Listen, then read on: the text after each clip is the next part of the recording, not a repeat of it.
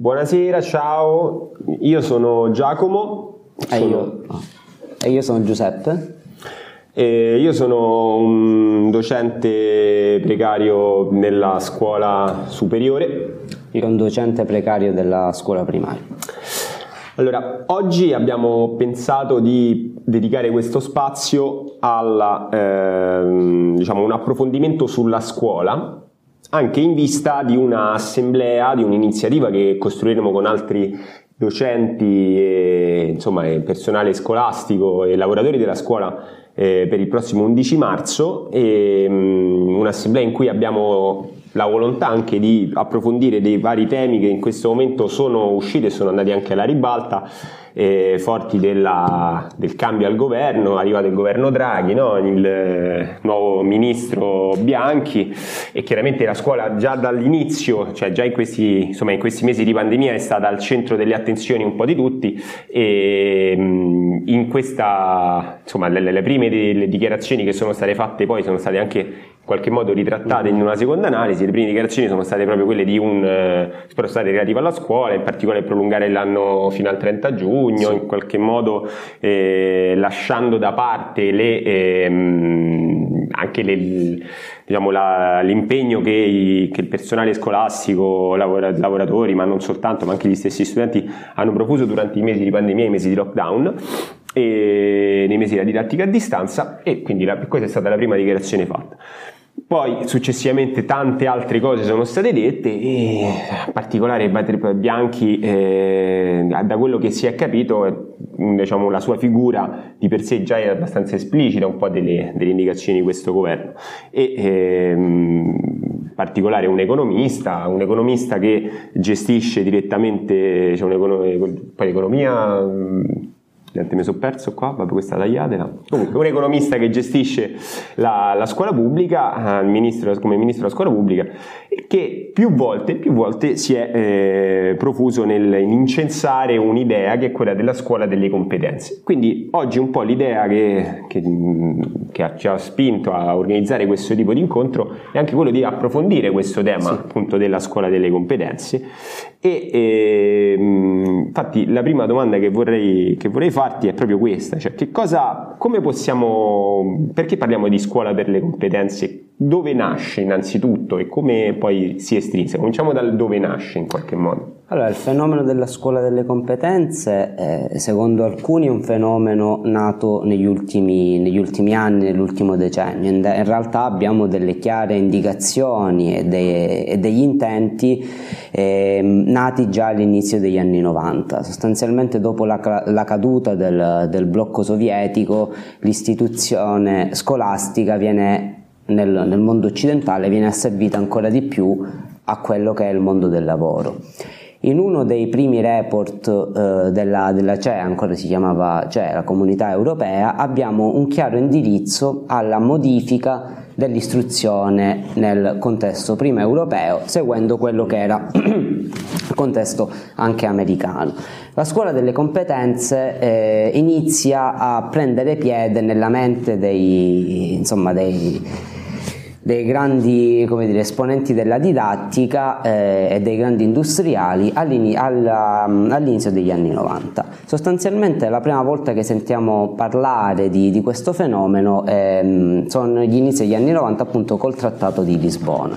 Trattato di Lisbona di pochi anni dopo la caduta del blocco eh, socialista sostanzialmente parla di, nuova, eh, di, no, di, questo nuovo modello di istruzione, un modello di istruzione che deve legare in maniera quasi eh, univoca, quindi con questo filo rosso, l'istruzione e il mondo del lavoro.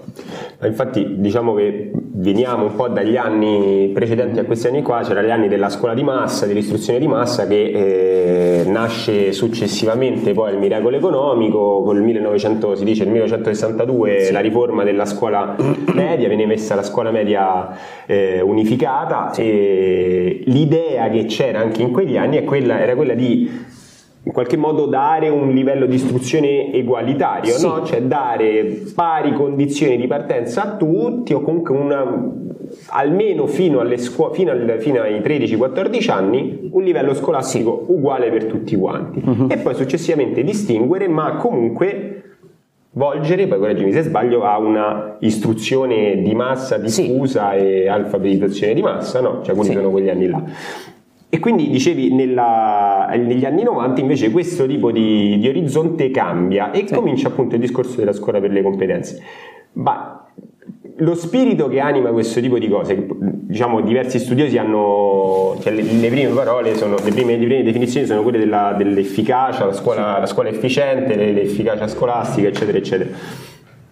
Qual è un po' la, cioè che cosa vuol dire, qual è lo spirito di fondo di questo tipo di discorso? Lo spirito di fondo è sostanzialmente garantire nuova manodopera alle aziende, che non sia più una manodopera specializzata come lo era eh, dopo il boom economico, quindi una, un'istruzione che possa realmente unificare tutti gli studenti è una, una richiesta del mondo del lavoro al, al mondo dell'istruzione. La scuola dell'efficacia non deve far altro che garantire dei lavoratori che siano funzionali a quel progetto economico. Mi spiego meglio.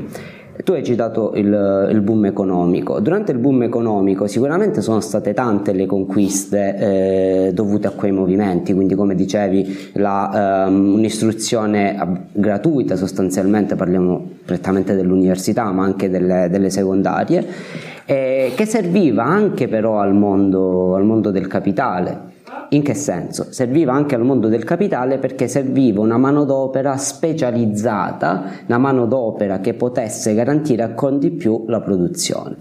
Nella seconda fase invece non serve, negli anni 90 in poi, non serve più una manodopera eh, qualitativamente di alto livello, ma se non, non, serve questo, perché in realtà con la volontà dell'abbassamento dei salari serve una manodopera poco specializzata.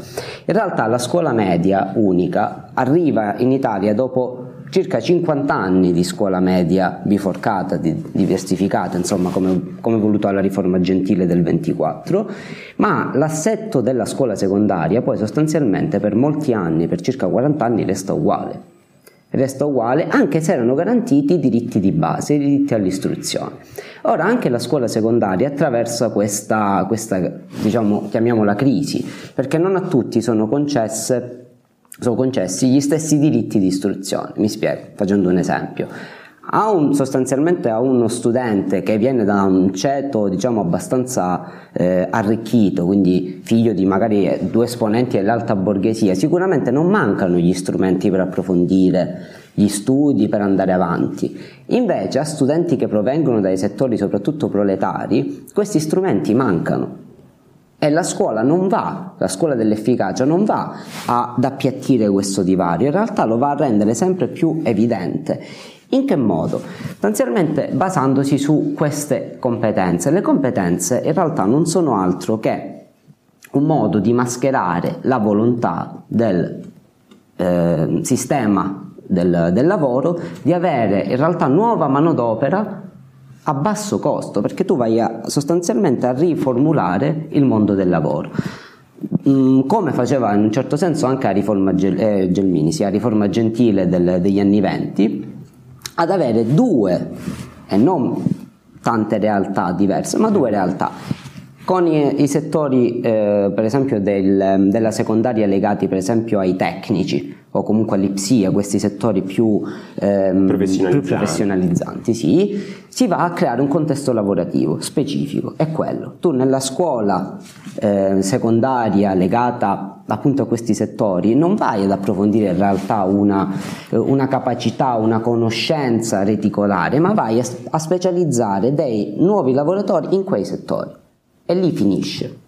Mentre la scuola, nata eh, in questo diciamo, mh, pensiero, in questo pensiero degli anni 60, in realtà andava a cercare qualcosa di diverso, garantire appunto l'equità Mm. Cioè non c'era una grande differenza fra un istituto tecnico e un istituto, un liceo scientifico, un liceo classico. Entrambi avevano, secondo quell'ottica, le capacità per entrare in tutti i contesti lavorativi. In questo modo tu richiedi invece una, una manodopera a basso costo che ti possa fare anche abbassare, anche abbassare i salari.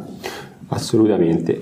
E tra l'altro questo è un po' come dicevi te all'inizio, comincia negli anni 90, eh, mm. perché c'è l'interesse in qualche modo con la costituenda Unione Europea, cioè già costituita comunità europea, ma in qualche modo che si rende Unione Europea verso l'uniforme, cioè, cioè l'idea di uniformare sì. anche l'ambito dell'istruzione, eh, uniformare la quantità di, diciamo, di, di interventi, di finanziamenti a livello a livello centrale e i livelli, diversi livelli e comincia anche un, un, fenomeno, un'idea che è quello di valutare, cioè capire sì. come posso valutare il, un sistema educativo e un sistema di mhm. istruzione di ogni singolo paese. Sì.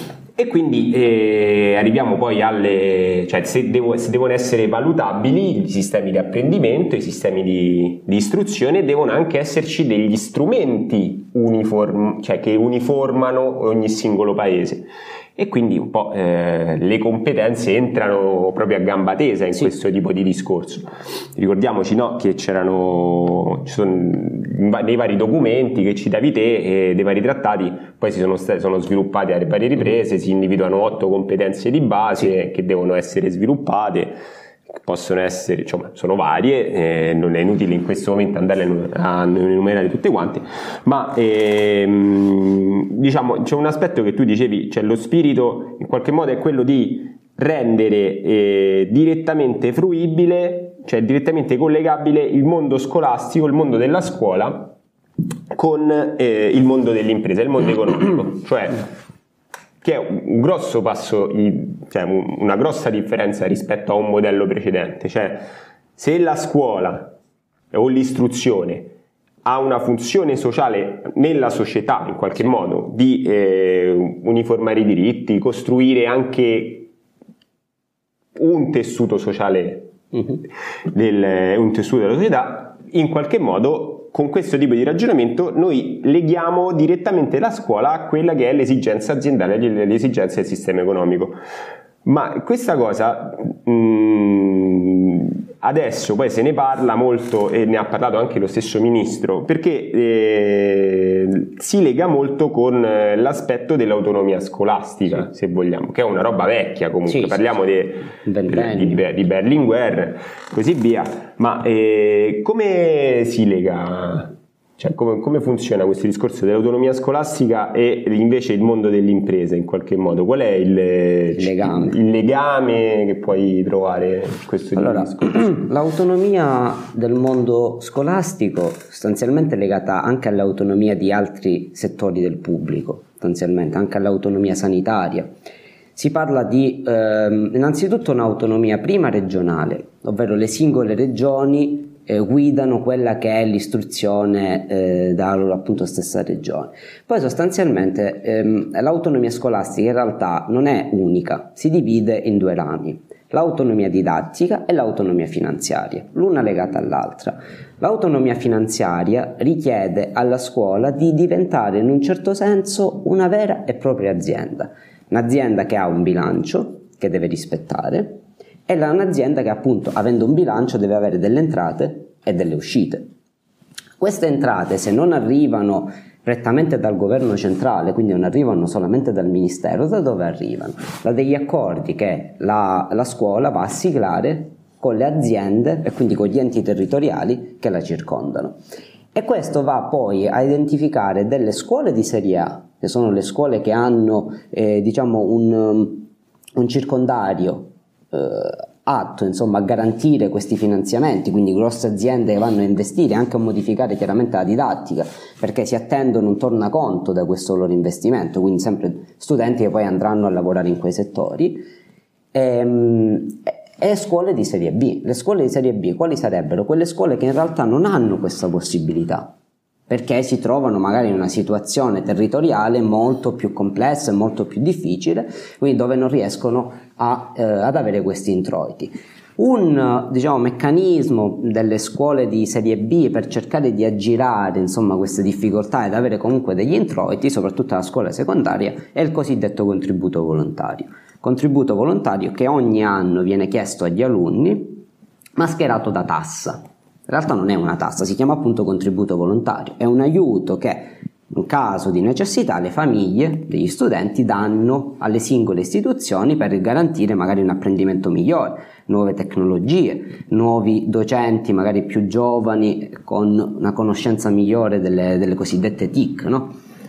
In realtà questa cosa appunto è stata mascherata e spesso e volentieri abbiamo visto che ci sono state realtà di aggressione verbale o anche finte minacce degli, degli stessi dirigenti agli studenti. Per esempio, qualche anno fa è scoppiato un caso in tanti licei di Roma, i dirigenti minacciavano gli studenti che se non avessero pagato il contributo volontario non avrebbero avuto la possibilità di accedere alla maturità. Ovviamente una cosa non che non c'entra con l'altra assolutamente.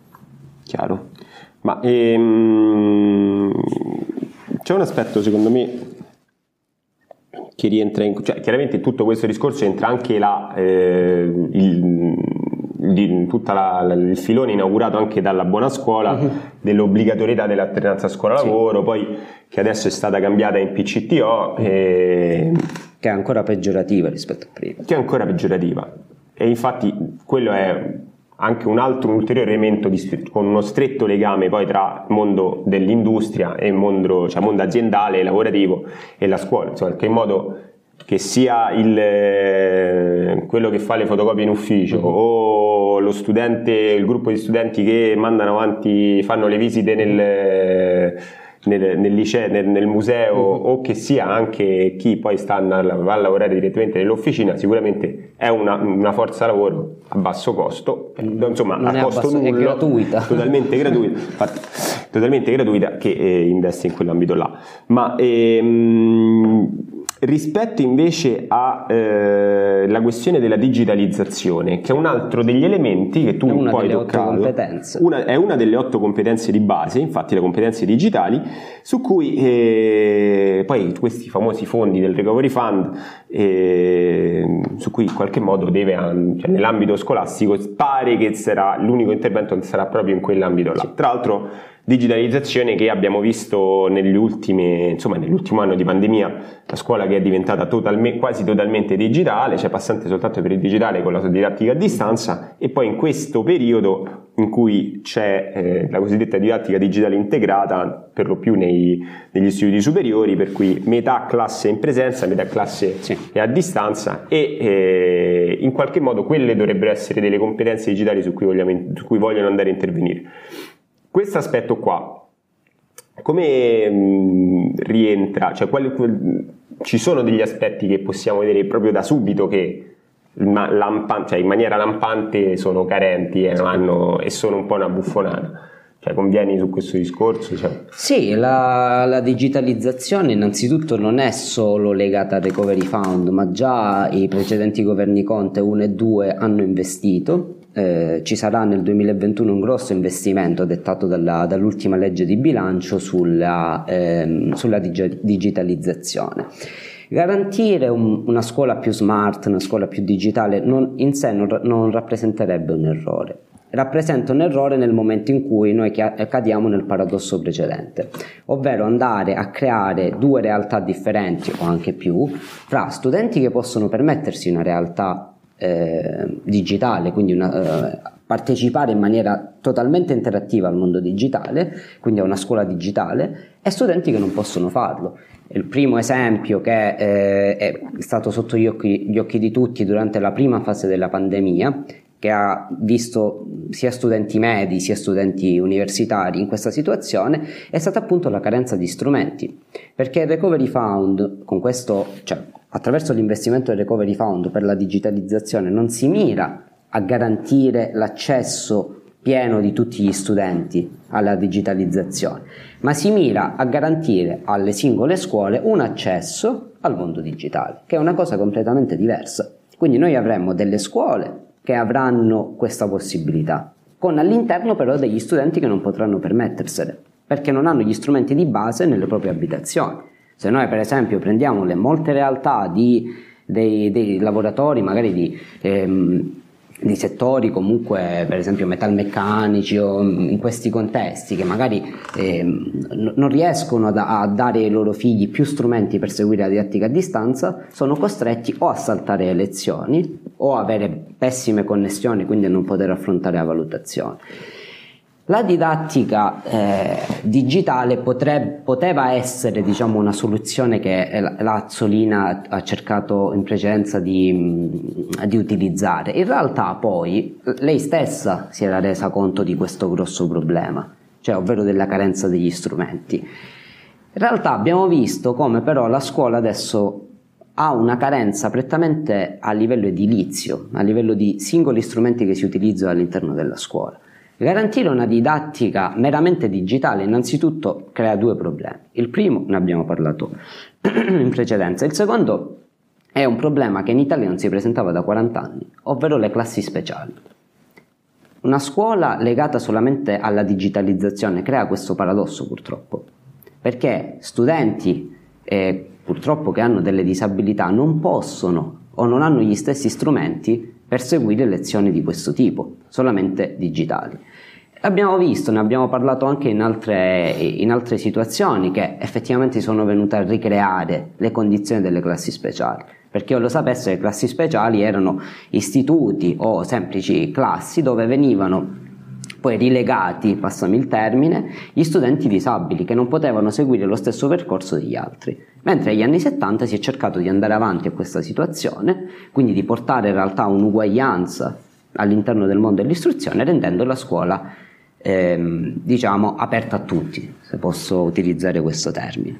Sì, ad esempio, non so, nelle, nelle, negli istituti in cui è presente la didattica, digitale integrata in questi giorni, in questi, in questi, mesi, in questo periodo, con le classi al 50% in presenza, al 50% a distanza da casa, chiaramente lo studente che ha, eh, biso- che ha, dei bisogni educativi speciali, quindi sì. certificazione BES o un PEI o un piano didattico personalizzato, può richiedere di stare in presenza si può arrivare sì. al caso in cui si hanno, non lo so, un'intera classe in presenza in cui però dovrebbe stare a distanza e quella è proprio sì, sì. la costruzione sì, della classe delle, delle, insomma, ma anche, delle, ma delle anche in precedenza cioè non, non, è stato soltanto il lockdown a creare per forza una didattica digitale. In realtà già prima avevamo tutti gli strumenti come delle grandi piattaforme per esempio di Google che ha creato le, le piattaforme come Classroom dove già la maggior parte dei lavori che gli studenti prima portavano in aula li ricreavano in realtà all'interno casa. di Classroom. Sì, li, li, li creavano all'interno di Classroom. Questo però ha creato sempre quella disuguaglianza che ti citavo in precedenza, ovvero studenti che avevano le possibilità di produrre questo tipo di materiale perché avevano i mezzi tecnologici a casa per farlo e studenti che non li avevano, quindi costretti anche a essere penalizzati all'interno della valutazione. Chiaro. Ma ehm, su questo secondo me c'è un altro appunto da fare che è un altro tema, secondo me, un po' centrale, che in questo discorso viene sempre lasciato, che in realtà sono quello delle condizioni di lavoro poi dell'insegnante, cioè sì. di chi, del lavoratore che si trova a fronteggiare una didattica digitale. Mm-hmm. Perché in qualche modo, se non ci sono, cioè abbiamo visto poi, si è visto in questi tempi, cioè la, chi poi l'ha esperita questo tipo di, di fenomeno si è trovato di fronte a questo problema, ovvero non c'è più una distinzione poi tra tempo di lavoro e tempo, tempo, di lezione frontale e tempo di lezione invece, cioè tempo di preparazione di lezione, il tempo di lavoro si dilata all'infinito, no? c'è la risposta alle mail, la risposta in qualche modo a delle, delle esigenze, la preparazione del lavoro che deve essere diverso da quello già per chi magari sono anche 30 anni, 20 anni che, che insegna, si trova un po' a cambiare tutto il proprio metodo per, per dover gestire questo tipo di problema. Ma mh, mm, quindi tralasciando un po' questo tipo di, di dis- quindi insomma sulle, chiudendo sulle, sulle condizioni di lavoro si aumenta a dismisura e l'altro aspetto è un po' il fatto degli strumenti, della strumentazione che può essere garantita poi allo stesso lavoratore. Sì. Non vengono, I computer non vengono, comunque, non vengono comprati, devono essere, sono mezzi per lo più mezzi propri, sì. il proprio computer, il proprio tablet, piuttosto che... E magari non in tutte le scuole sono presenti la LIM, insomma, sì. dei dispositivi elettronici adeguati, eccetera, eccetera. E, ehm, c'è un altro aspetto, secondo me, su cui possiamo tornare indietro, sempre sul discorso delle competenze. Mm-hmm che era eh, che insomma si fa espi- l'esplicito ricorso a quel quando si parla di, di competenze nel eh, fronteggiare cioè, il, diciamo, il discorso del problem solving, sì. cioè bisogna in qualche modo educare i ragazzi al problem solving e tutta la didattica deve essere volta in quell'orizzonte là e, di, di, diciamo dei meccanismi di valutazione anche dell'apprendimento che possono essere gli imbalzi ma non soltanto hanno un po' l'obiettivo di incanalare l'apprendimento in, quella, in quel filone là. Uh-huh come, cioè, per, come, come, si lega? Quel, perché il problem solving è legato a tutto quel discorso che facevamo prima sulle competenze, sul sistema della scuola azienda, del legame tra la scuola e l'azienda, eccetera, eccetera? Allora, il problem solving innanzitutto non è poi nato come, come una delle metodologie dell'efficacia. Cioè in realtà il problem solving, la traduzione risoluzione di piccoli problemi, risoluzione di problemi, nasce in realtà parecchi secoli fa. Già eh, c'erano realtà eh, antichissime come gli stessi romani che sicuramente lo chiamavano problem solving, ma ci sarà stato qualche termine latino, e lo utilizzavano nelle classi. In realtà il problem solving adesso invece nella scuola delle competenze è utilizzato per creare dei piccoli problemi di risoluzione, cioè la risoluzione di piccoli problemi che poi lo studente si ritroverà per forza nel mondo del lavoro.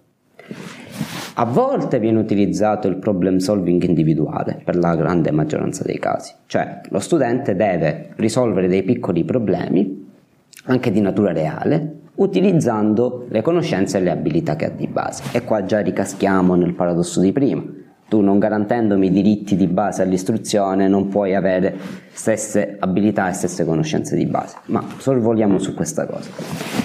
La risoluzione di piccoli problemi non è altro che un piccolo stage per lo studente che poi si troverà nel mondo del lavoro a risolvere questi problemi. Si va sostanzialmente a oggettivizzare quello che è l'apprendimento sia con queste singole prove attraverso il problem solving, ma sia con delle mere prove oggettive da, che il docente deve valutare. Cosa sono le prove oggettive? Le prove oggettive sono delle prove che non ammettono una, ehm, dire, una, una, valutazione soggettiva del docente. Cosa significa? Che sono prove che danno un risultato o positivo o negativo. Gli esempi più plateali sono per esempio le, le domande a risposta multipla o i test di collegamento.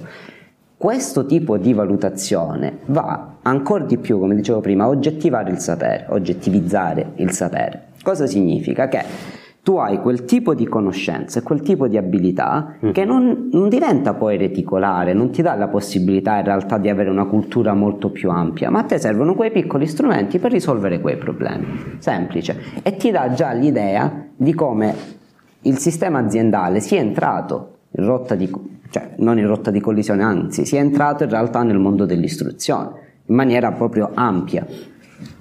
Non solo queste prove poi creano questa ambiguità col, col sapere generale, ma costringono il docente a rimodulare tutta la didattica.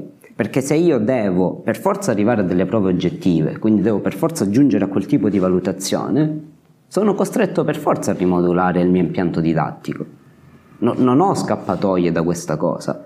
E questa, mh, mm, questa scuola delle competenze in Italia è già arrivata da quasi un ventennio nella scuola primaria, dove diciamo, è stato il primo canale dove è stata inserita per primo. Già nel 2006 tu parlavi delle, delle, indicazioni per la stesura delle competenze chiave, competenze di base, l'Italia un anno dopo ha dovuto redigere le proprie, basandosi sempre su quelle europee. Però le prime che furono redatte e furono poi composte furono quelle per la scuola primaria. Successivamente si è andati anche alla scuola secondaria di primo grado e alla scuola secondaria di secondo grado. Queste prove oggettive non garantiscono un sapere concreto, vero e proprio, perché devono per forza essere valutate attraverso una X, una freccia, una cosa di questo tipo. Io non posso valutare l'apprendimento di un alunno in una domanda a risposta multipla, è impossibile.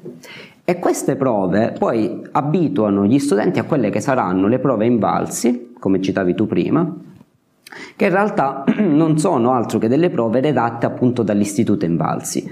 L'Istituto Invalsi che deve andare a valutare la singola scuola e garantire un progresso o un regresso della scuola in quei tot di anni.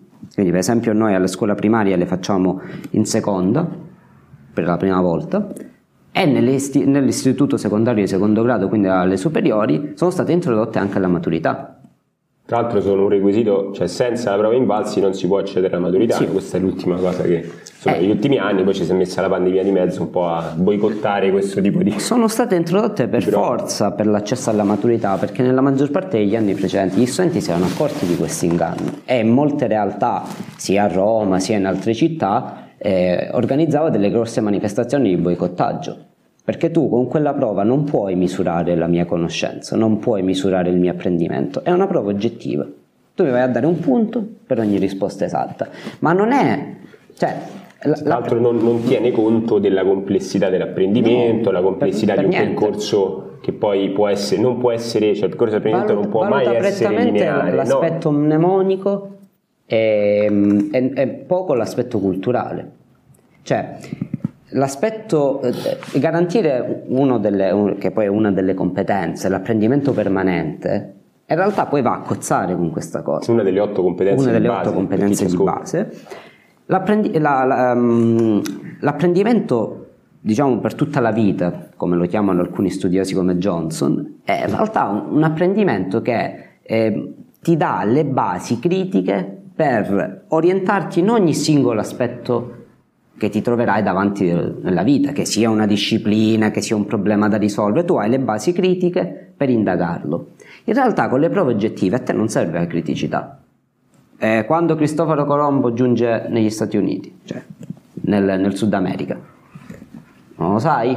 Zero. Lo sai? Bene, ma non è un aspetto concreto, non è un, una conoscenza vera e propria da valutare, è questo la differenza. E quindi si parla di oggettivizzazione del sapere. Il sapere che non è più eh, analizzato, ehm, lo studente non si pone in questo caso delle domande critiche perché non ha senso, non ha senso farlo. E queste prove oggettive poi non sono state estese solamente alla scuola secondaria, ma sono estese anche all'università, le troviamo i test a risposta multipla, li troviamo non solo nel, nell'accesso nelle facoltà chiuse, ma le troviamo anche nella maggior parte dei corsi, dei corsi di laurea. Perché? Per lo studente non c'è questa grossa mole poi di lavoro da analizzare, ma nello stesso tempo c'è un aspetto ehm, che prima in realtà veniva sempre premiato, la capacità di analisi, la capacità critica. Adesso lo, lo studente non è abituato ad essere critico, a saper analizzare. È quello il problema, ma perché? Perché a me non serve che tu abbia quella capacità di analisi, quella capacità critica, a me serve che tu sappia svolgere questa mansione e non la chiamo mansione a caso che è quello che poi andrai a fare nel mondo del lavoro. Chiaro. Tra l'altro questa è la grande contraddizione di base, no? perché si uh-huh. dice puntiamo sulla scuola delle competenze, l'imparare ad imparare, saper fare, vediamo quali, cerchiamo di rendere il sapere non qualcosa di, di, di astratto, ma andiamo a vedere praticamente come si, come si, come si attua, come si uh-huh. mette in pratica. E in realtà quella è l'idea di fondo, ma poi nel momento in cui questa cosa si va a mettere in pratica, tac, arrivano le prove invalsi, le prove, delle prove a crocette che cercano di oggettivizzare un sapere e vanno a valutare magari soltanto la mole, cioè la singola, la singola piccola conoscenza mm-hmm. che è assolutamente astratta e non ha niente di pratico poi nel, nel potersi... Tra l'altro una contraddizione proprio delle prove invalsi è il fatto che siano nazionali quando tu sei andato a individualizzare in realtà ogni singolo istituto.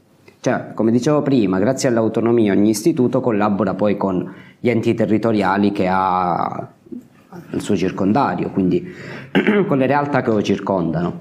Ma in un istituto che non ha queste grosse possibilità, dove la didattica non è, non è efficiente come in altri istituti, tu non puoi andare a valutare in maniera, in un certo senso, eh, diseguale queste, queste, diciamo, queste competenze anche senza analizzare i, i, vecchi programmi, ora ormai i programmi non esistono più, esiste la progettazione, ma la progettazione ti dice tu hai delle competenze da raggiungere, quelle otto competenze, ogni anno, poi cioè, per la prima ci sono queste competenze, per la seconda queste altre, eccetera, eccetera. Tu devi raggiungere queste competenze, non mi interessa come, tu hai una libertà didattica per raggiungere, però poi tac ci sono le prove invalsi. E le prove invalsi in realtà ti chiedono quei saperi, che però sono oggettivi cioè non sono critici, cioè tu non hai una base per, per analizzarli in maniera concreta. Cioè nei test invalsi di italiano c'è un testo, ma Sappiamo se in quella scuola c'è stata quella possibilità di eh, analizzare quelle strutture, di poter eh, approfondire quei concetti? Non lo sappiamo. La prova inval si va a misurare quale scuola ha raggiunto quegli obiettivi e quale no, andando a valorizzare anche economicamente la scuola che li ha raggiunti e penalizzando quella che non li ha raggiunti. Perché poi i rapporti dell'indire e degli invalsi sono in un certo senso quasi un cappio al collo per il, per il dirigente e per il, e per il team del dirigente che poi dovranno andare a rendere conto del perché quelle competenze non sono state raggiunte. Quindi c'è proprio un controsenso generale in questa cosa.